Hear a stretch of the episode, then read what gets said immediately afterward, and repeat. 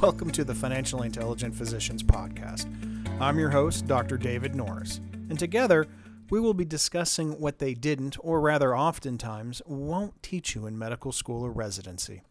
Now, my mission and purpose is to help you develop the practice you desire through business education.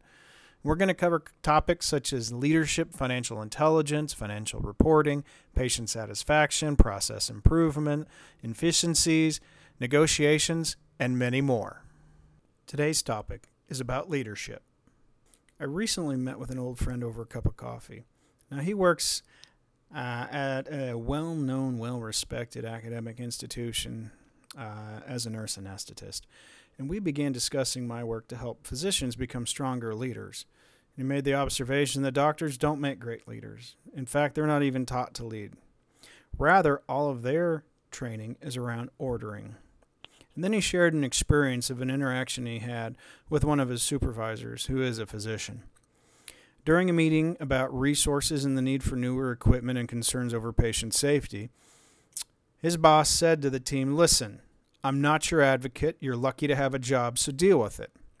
Now, this was a few years ago, uh, before COVID. So suffice it to say, he and his fellow team members were not happy. They felt uncared for and abandoned, and many began to look for new places of employment.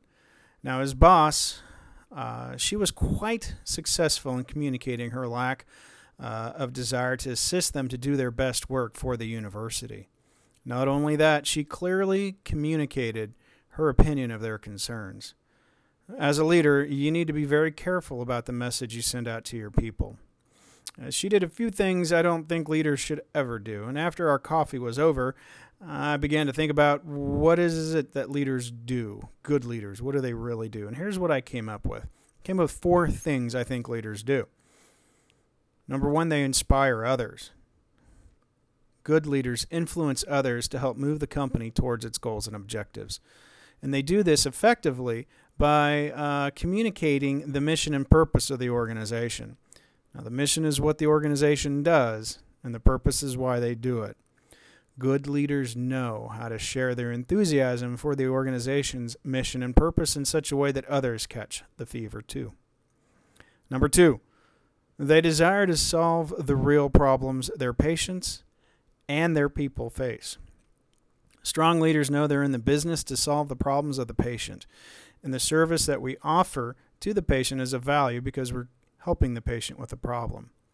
But a leader also knows that the employees, the people of the company or the organization, have problems that they face as they do the work of the organization.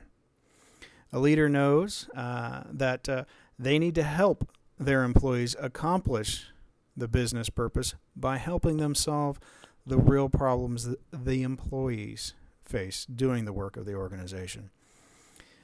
They know that by allowing those problems to continue to exist in the employee's world will only hinder the organization in completing its mission and purpose and ultimately achieving uh, its mission and purpose. Number three, they provide the needed resources. A good leader works to provide the tools and resources the employees need to accomplish the goals and objectives of the company. They know what resources are needed because they've spent time and energy solving and identifying those real problems. And if they can't acquire those resources, they do their best to advocate for their people. That brings us to the number four they advocate for their people. Merriam defines advocate as a person who argues for or supports a cause or policy.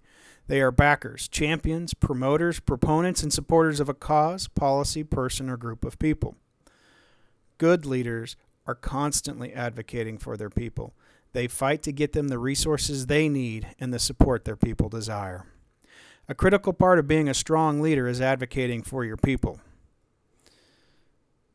Now, a good leader always works towards helping their people do their job in treating patients. That involves sharing your vision, providing guidance, and advocating for them. Leaders don't ever say to their people, I'm not your advocate. Instead, they ask, How may I serve you? What do you need to accomplish our mission and purpose? The important teaching point of today's podcast is this You are there for your people, they are not there for you. You must advocate for them so that they can do their job and help you reach your goals, objectives, mission, and purpose. Investing in your people will never hurt you or your patients. Well, I'm very happy and impressed you've decided to invest in yourself today. It's the best investment you'll ever make. I encourage you to check out my website at www.davidnorrismdmba.com and, take a look at my books at Amazon and Barnes & Noble. Have a wonderful day, and I'll see you next time.